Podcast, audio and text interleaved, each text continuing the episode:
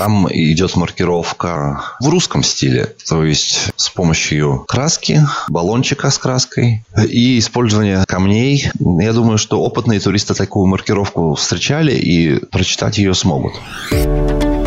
Спортмарафон. Аудиоверсия.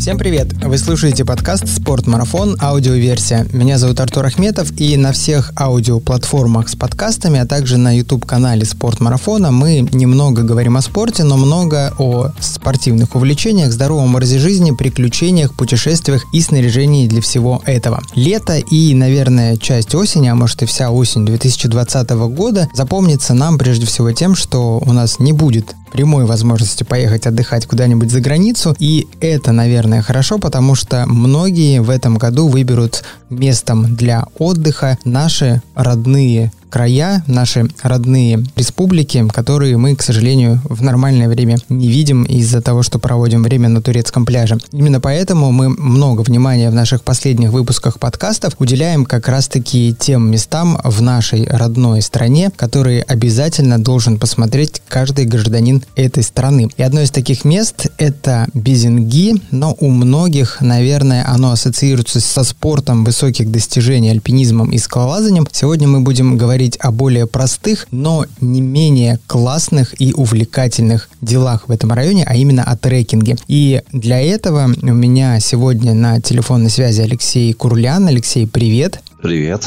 Вот Алексей находится в Санкт-Петербурге, я нахожусь в Москве, но последние события, которые произошли в мире, показали нам, что в расстояниях нет никакой проблемы, и если человеку есть о чем нам рассказать, тут никакие километры нам не преграда. Алексей, расскажу немножко о тебе нашим слушателям. Ты ходишь походы с 2008 года. С 2006 года, будучи студентом, начал путешествовать автостопом. Сам признаешься, что очень сильно на твою жизнь повлияло путешествие по Средней Азии в 2007 году, когда ты попал на Памир, и, конечно же, возвращение на Памир в 2009 году через Иран и Афганистан. В первый свой трекинг в горах сходил в Пакистане в районе Хунзы в ноябре 2009 года и профессионально занимается туризмом с 2012 года. Алексей, ну вот это такое небольшое досье о тебе, которое я собрал в интернете, все ли в нем верно? В большей степени да. Единственное, что первый раз туризмом профессионально я занялся в августе 2009 года, когда был помощником в велопоходе по Салпалинии в Финляндии.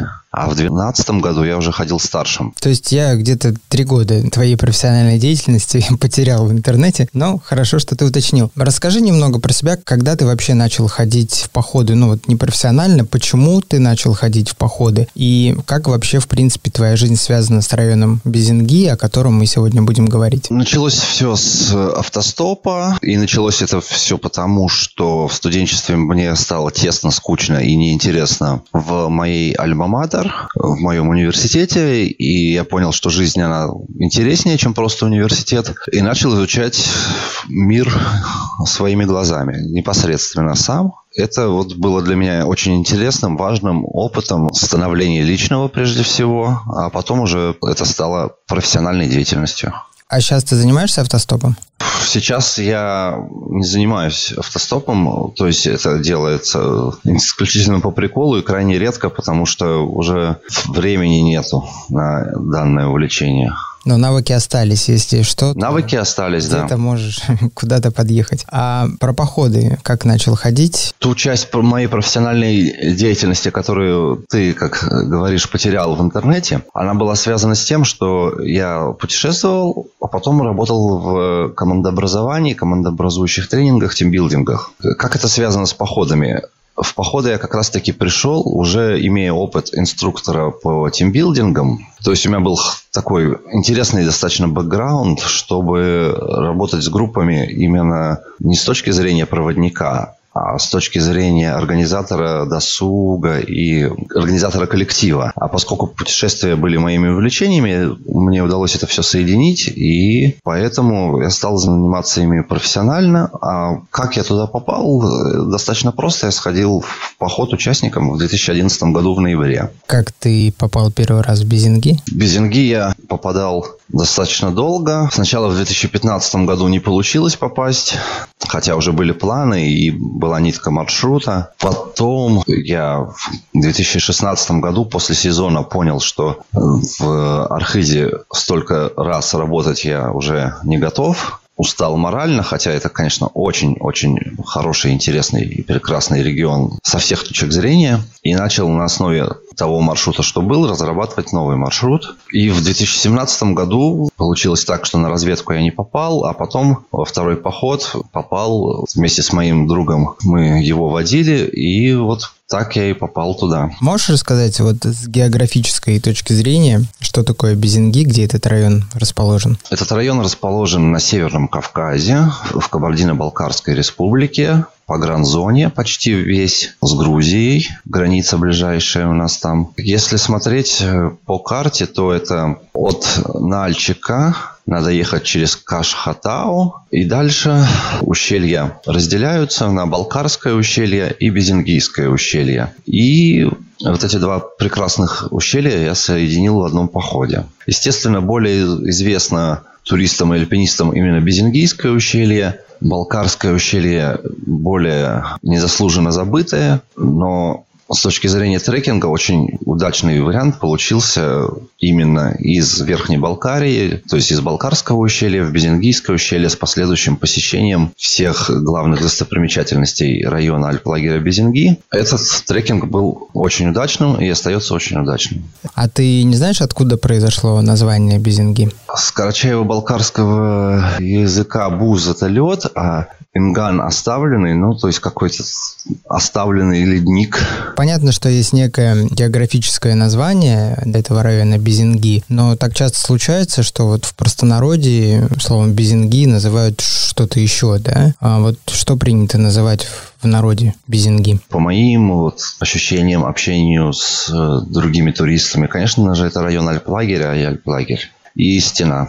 Безенгийская стена. Поскольку в процессе записи этого подкаста мы все крутимся вокруг Альплагеря Безенги, расскажи, пожалуйста, поподробнее, как до этого Альплагеря добраться. До Альплагеря добраться можно на трансфере, договорившись предварительно о том, чтобы вас забрали из Минеральных вод или из Нальчика. Можно добраться на своей машине, но лучше на внедорожнике, потому что будет приличная часть грунтовой дороги. И тут обычная машина может не проехать, но с какими-нибудь повреждениями. А на джипе, конечно же, без проблем можно туда доехать. Алексей, расскажи, пожалуйста, что собой вообще представляет Безенгийская стена, какие горы туда входят, какие перевалы? Безенгийская стена – это достаточно сложный альпинистский массив длиной 12-13 километров. Считается, что это наиболее высокий участок главного Кавказского хребта. Находится он между перевалами Цанар на западе и перевалом Дыхны-Ауш на востоке над ледником Безенги. И он образует стену. С запада на восток идут вершины Ляльвер, пик Есенина, Гистола, Катентау, Джангитау западная. Это уже пятитысячник. Дальше идет Джангитау главная и Джангитау восточная. Это тоже пятитысячники. Шхара западная и Шхара главная. Это тоже пятитысячники. И по Безенгийской стене проложены траверсы категории 5Б и 6А. Вот вкратце все. Самые простые восхождения, насколько я знаю, на стену, это на пик Ляльвер, который высотой 4350. И там можно на него подняться. Сложность маршрута будет 2А. Альпинистская. Ну, в целом это все. Из интересных фактов можно добавить, что первый траверс Безенгийской стены был совершен аж в 1938 году с востока на запад. Первый траверс с запада на восток – это 1953 год. Питерская команда в 2014 году сделала первый траверс зимой Безенгийской стены, и они стали номинантами «Хрустального пика». Это одна из важных наград в альпинизме. Если мы перейдем непосредственно к разговору о трекинге, насколько трекинг связан с Безенгийской стеной, или вот стена – это как раз к альпинистам и скалолазам, а трекинг, ну, мы будем ходить где-то в другом месте, но рядом. Стена – это к альпинистам. Долгое время стена была закрыта для альпинистов. Только недавно появилось распоряжение что ее открывают. Наконец-таки Альплагерь Безенги и погрануправление ФСБ России в Баранкош договорились по данному вопросу. Не знаю, как в итоге все получится в этом сезоне. Такая информация в интернете уже была, ее можно уточнять на сайте Альплагеря Безенги. С точки зрения скалолазной, там есть небольшие скалы только в самом районе Альплагеря, прям напротив Альплагеря. Поэтому не стоит смешивать скалолазание и альпинизм. А трекинг и Безенгийская стена связаны только тем, что у нас кульминация трекинга, она около Безенгийской стены. Можно ли разделить Безенги на какие-то знаковые маршруты, где они берут старт и где они заканчиваются? Знаковые маршруты, они все стартуют с Альплагеря Безенги. Они ведут к разным ледникам и в разные ущелья. Если мы рассматриваем трекинговые варианты прогулок однодневных или там двухдневных с ночевкой в палатке, то, конечно же, это прогулки к северному массиву, к леднику Мижирги. Там можно пойти и по основной набитой тропе, которая будет слева, либо по менее набитой тропе справа. Я рассказываю, если мы смотрим снизу наверх, вот как мы выходим из ущелья. Менее набитая тропа может нас привести к курсантским ночевкам и к озеру под пиком Курсант.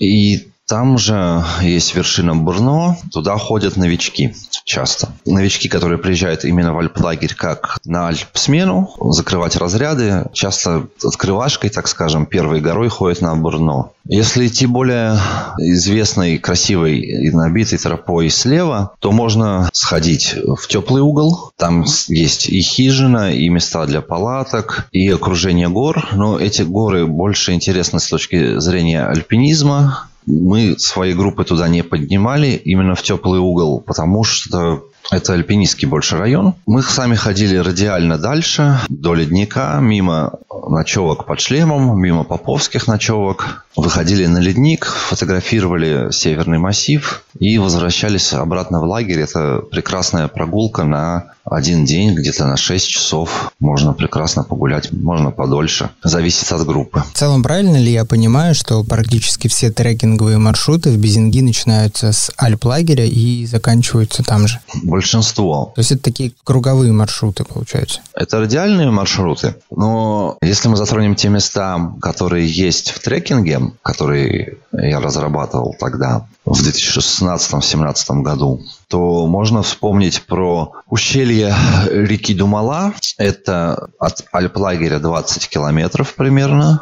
Соответственно, недалеко от погранзаставы первой. И это тоже прекрасное ущелье. И если идти туда из Альплагеря, то можно прийти к леднику.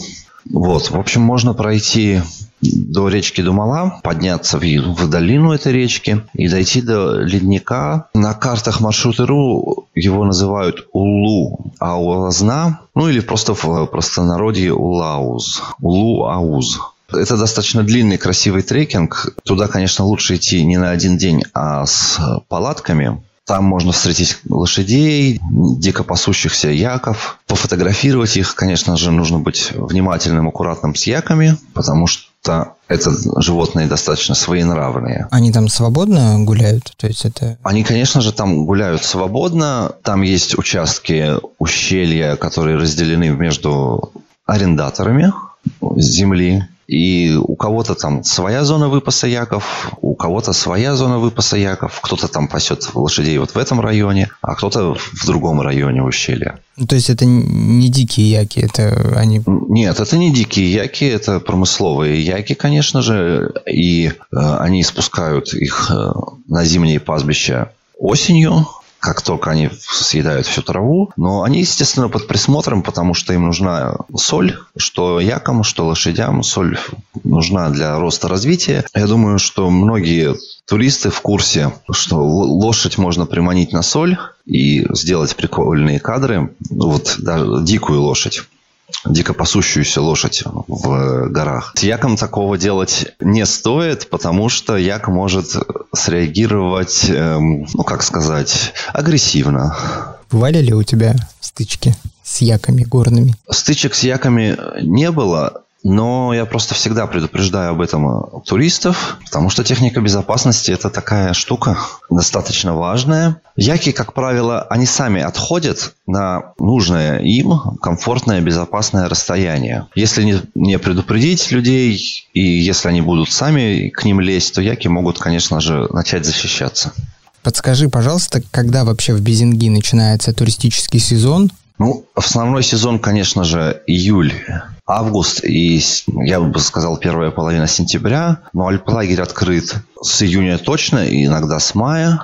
Этот вопрос актуальнее, конечно же, задавать руководству лагеря. Но суть не в этом. Я бы сказал так, что с хорошим, грамотным инструктором уже на майские праздники можно приехать и погулять прекрасно по этому району. Конечно, будет много снега. Нужно понимать, что снег еще не растает. Какие особенности следует учитывать, подбирая экипировку и снаряжение для трекинга в Безенги? По особенностям снаряжения, в целом, все базовое, хорошее снаряжение, которое спортмарафон может подобрать всегда. Ничего сверхсложного брать не нужно.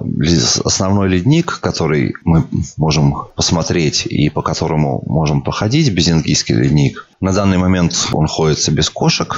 Ледник открытый. Видно некоторое количество трещин. Они обходятся. Соответственно, серьезного специального снаряжения не нужно. Но ледники, они такие, они меняются, потому что климат у нас тоже меняется. Поэтому, так что в данном случае хорошо понимать актуальную ситуацию. Если идете одни, собирать информацию предварительно, собирать информацию в альплагере, либо участвовать в организованных турах, либо в альплагере тоже есть опция взять гида на ледник, если вы сомневаетесь, например, в этой части маршрута. А так обычное трекинговое снаряжение будет этого вполне достаточно. А дальше дело вкуса, кто что больше любит. Для ледника нужна обязательно хорошая трекинговая обувь. Кроссовки не рекомендую на ледник брать. И трекинговые палки нужны обязательно на леднике. Ну и в целом трекинговые палки – это очень важная история для разгрузки колен и качественной ходьбы. Это снижает и риски травм на маршруте, и разгружают мышцы. Ну, я не понимаю, как раньше люди ходили без трекинговых палок, честно говоря. Они ходили немножко более некомфортно. Либо ходили с ледорубами или альпинштоками, да. Скажи, пожалуйста, вот на пути трекинговых маршрутов мы встречаем особо охраняемые или приграничные территории, для которых действует особый пропускной режим и особый режим нахождения там? Да. Значит, здесь есть следующие нюансы. Мы попадаем в погранзону, и мы попадаем в Кабардинский заповедник. Пропуска в заповедник делаются через альплагерь. Для клиентов альплагеря эта услуга предоставляется, по-моему, 100 рублей с человека она стоит. Все контакты и как этим воспользоваться можно найти на официальном сайте альплагеря. Очень редко этот пропуск проверяется, пропуск в заповедник, но он должен быть. Потому что иначе егерь вас может завернуть, оштрафовать. Ну, зачем это надо? Стоит соблюдать наши законы и относиться с уважением к природе. А по вопросу погранзоны. Вот сейчас открою карту еще раз. Сразу же после селения Безенги стоит погранзастава, и она обозначает 20-километровую зону. Для нахождения в 20-километровой погранзоне достаточно просто паспорта. Если вы не собираетесь идти на Безенгийский ледник, например, просто приезжаете в альплагерь, пожить, сходить в другие радиалки, на ледник Мижирги, в Теплый угол, под пик Курсант, то там тоже достаточно паспорта. Но поскольку все-таки самое красивое находится именно в 5-километровой зоне, то нужен пропуск. Это уже обязательная история. И застава вторая стоит сразу же после альплагеря на тропе на Безенгийский ледник. И там без пропуска вас не пропустят, потому что граница должна охраняться. Другое дело, что благодаря руководству альплагеря можно заменить этот пропуск, который не самый простой в получении.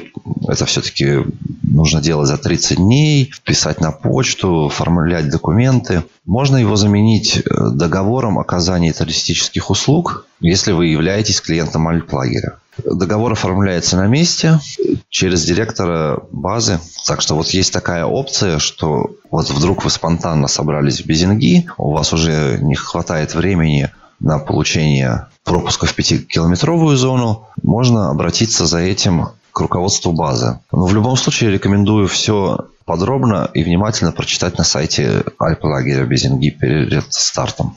Тропы трекинговые размечены, оборудованы или это тропы, есть ли там какие-то места для ночевок, какие-то знаковые точки? Я бы ответил на данный вопрос серединка на половинку.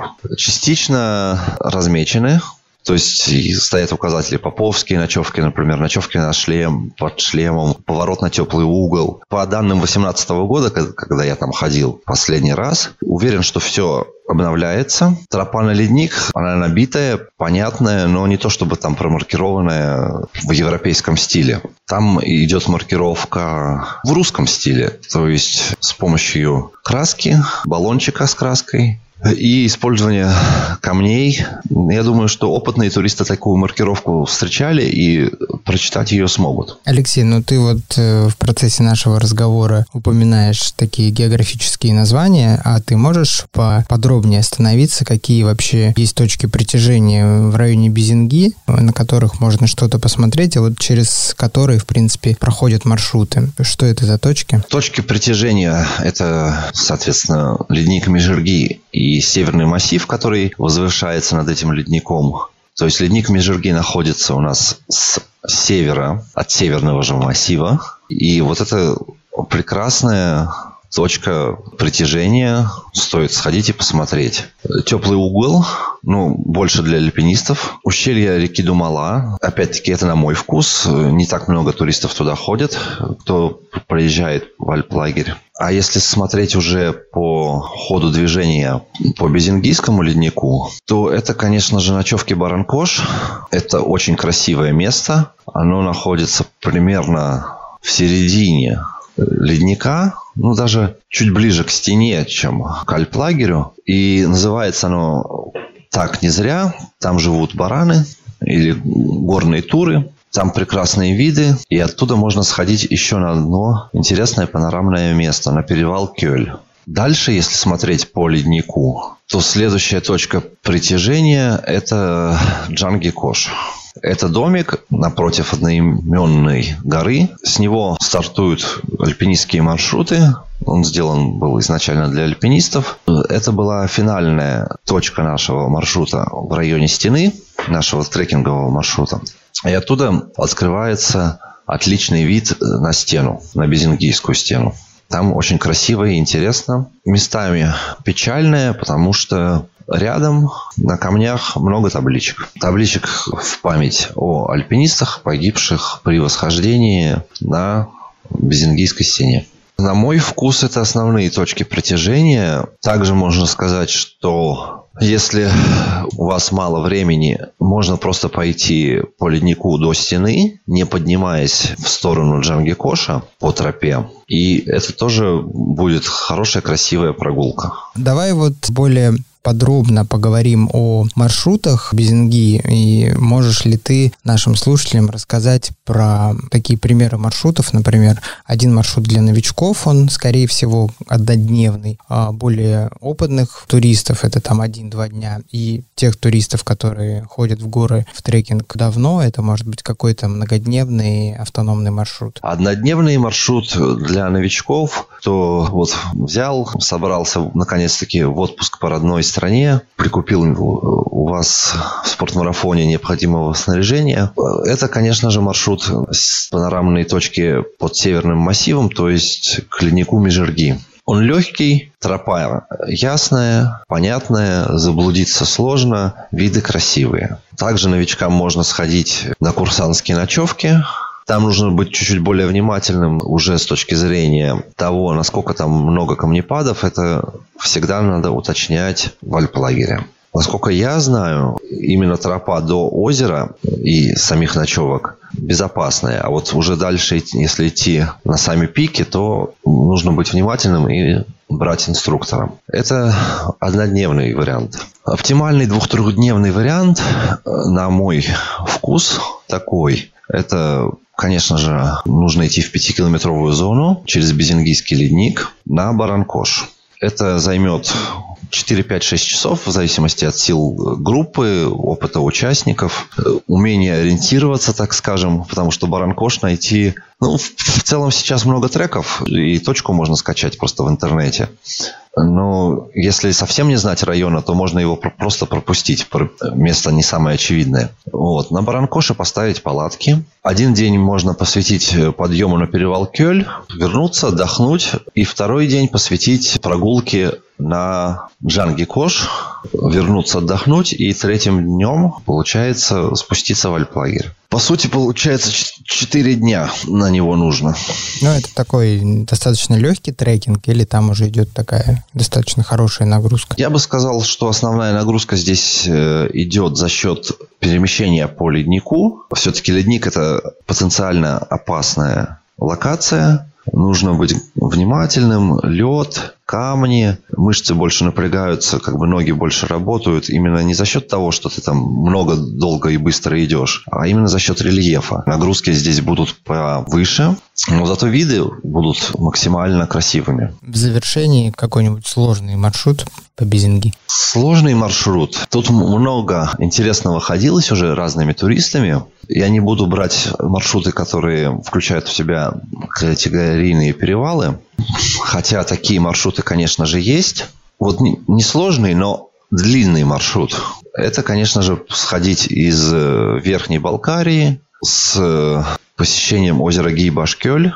Дальше с посещением ущелья Думалы в сам Альплагерь Безенги. Я мог бы рассказать про него подробнее. Этот маршрут можно сходить и в коммерческом туре, и можно сходить самостоятельно. Я не сказал бы, что этот маршрут сверхсложный, но поскольку у нас вот идет такая градация еще по количеству дней, то стоит его рассказать как более сложный, поскольку он более длинный. Но на более длинных маршрутах ты всегда больше устаешь, накопленная усталость появляется и так далее. Первым днем нужно приехать в Верхнюю Балкарию и по ущелью реки Чайнашки начать подъем вверх. Найти место и заночевать. За второй день нужно дойти до одного из кошей. Я думаю, все знают, что такое кош. Это избушка пастуха в горах. Временное жилище. И там есть варианты, где поставить палатки. Хорошие поляны.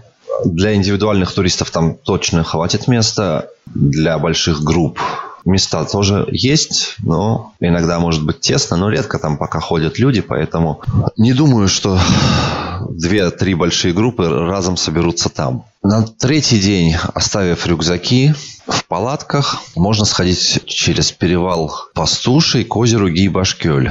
Там достаточно очевидная тропа, которая идет от Каша. Можно спросить пастуха, как выйти туда. И вдоль речки Туранашки потихонечку вы попадаете под перевал Пастуший и спускаетесь на озеро Гий-Башкёль. Озеро достаточно интересное и покупаться и пофотографироваться. С него отличные виды на Суганский хребет. Вернуться, соответственно, днем обратно, отдохнуть. И через перевал Думала, это не категорийный перевал, и часть пути это проезженная дорога для уазиков, спуститься в ущелье реки Думала, там спуск пойдет вдоль речки Кючмису. Также там по пути встретите много пастухов, много лошадей, яков, коров, возможно. В ущелье речки Думала очень хорошее место для лагеря на стыке рек Укюсу и Думала. Там также есть кош, очень доброжелательные пастухи там, гостеприимные. Там заночевать ночку. Сходить в верховье реки Думала, посмотреть ледник. Это достаточно длинная радиалка получится, но интересная, потому что ледник реально красивый. И ледник Лу-Аус, он почти подходит под Каштан, Тау. А это достаточно известная гора, пятитысячник. Если говорить конкретно, 5152 метра.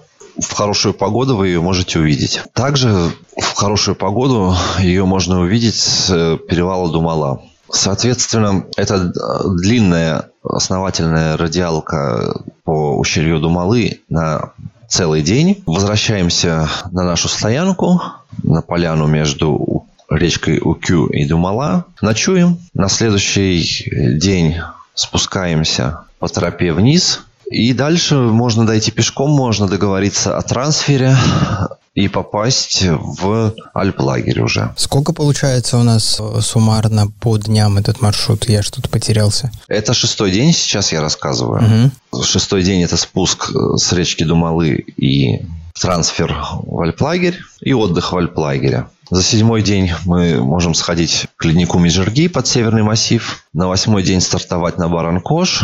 На девятый день сходить с Баранкоша на Джангикош. Налегке опять-таки, оставив палатки, вещи и лагерь на Баранкоше. Вернуться следующим утром, рано стартовать и вернуться вниз в альплагерь Безенги. Там отдохнуть, заночевать, достойно завершить поход посиделками, сауной, баней и уехать на 11-й день. А что еще, кроме сауны и бани, можно сделать? В альплагере Безенги есть еще прекрасные такие места, как традиционные балкарские дома. Если вы хотите там переночевать, а не в палатке на территории альплагеря или в других корпусах, то можно снять домик и пожить в аутентичном окружении, как жили балкарцы раньше. И, в принципе, частично живут сейчас в селах. Также есть магазин снаряжения, можно прикупить сувениров именно безенгийского характера или таких общегорных. Еще можно прикупить сувениров в местном магазине снаряжения. Это будут футболки с надписью «Безенги», магнитики с изображением Безенгийской стены, с изображением Северного массива. Также можно купить травяные сборы, собранные в горах местными жителями, поддержать местную экономику. И действительно, это хороший травяной чай, привезенный из Кавказа, он меня всегда радует. Это лучше, чем покупать его в больших городах. В альплагере есть кафе «Теплый угол», есть еще два других кафе. «Теплый угол», как правило, собирает больше публики, и там очень уютно, атмосферно и красиво. И, конечно же, там можно попробовать кычины и другие блюда балкарской кухни.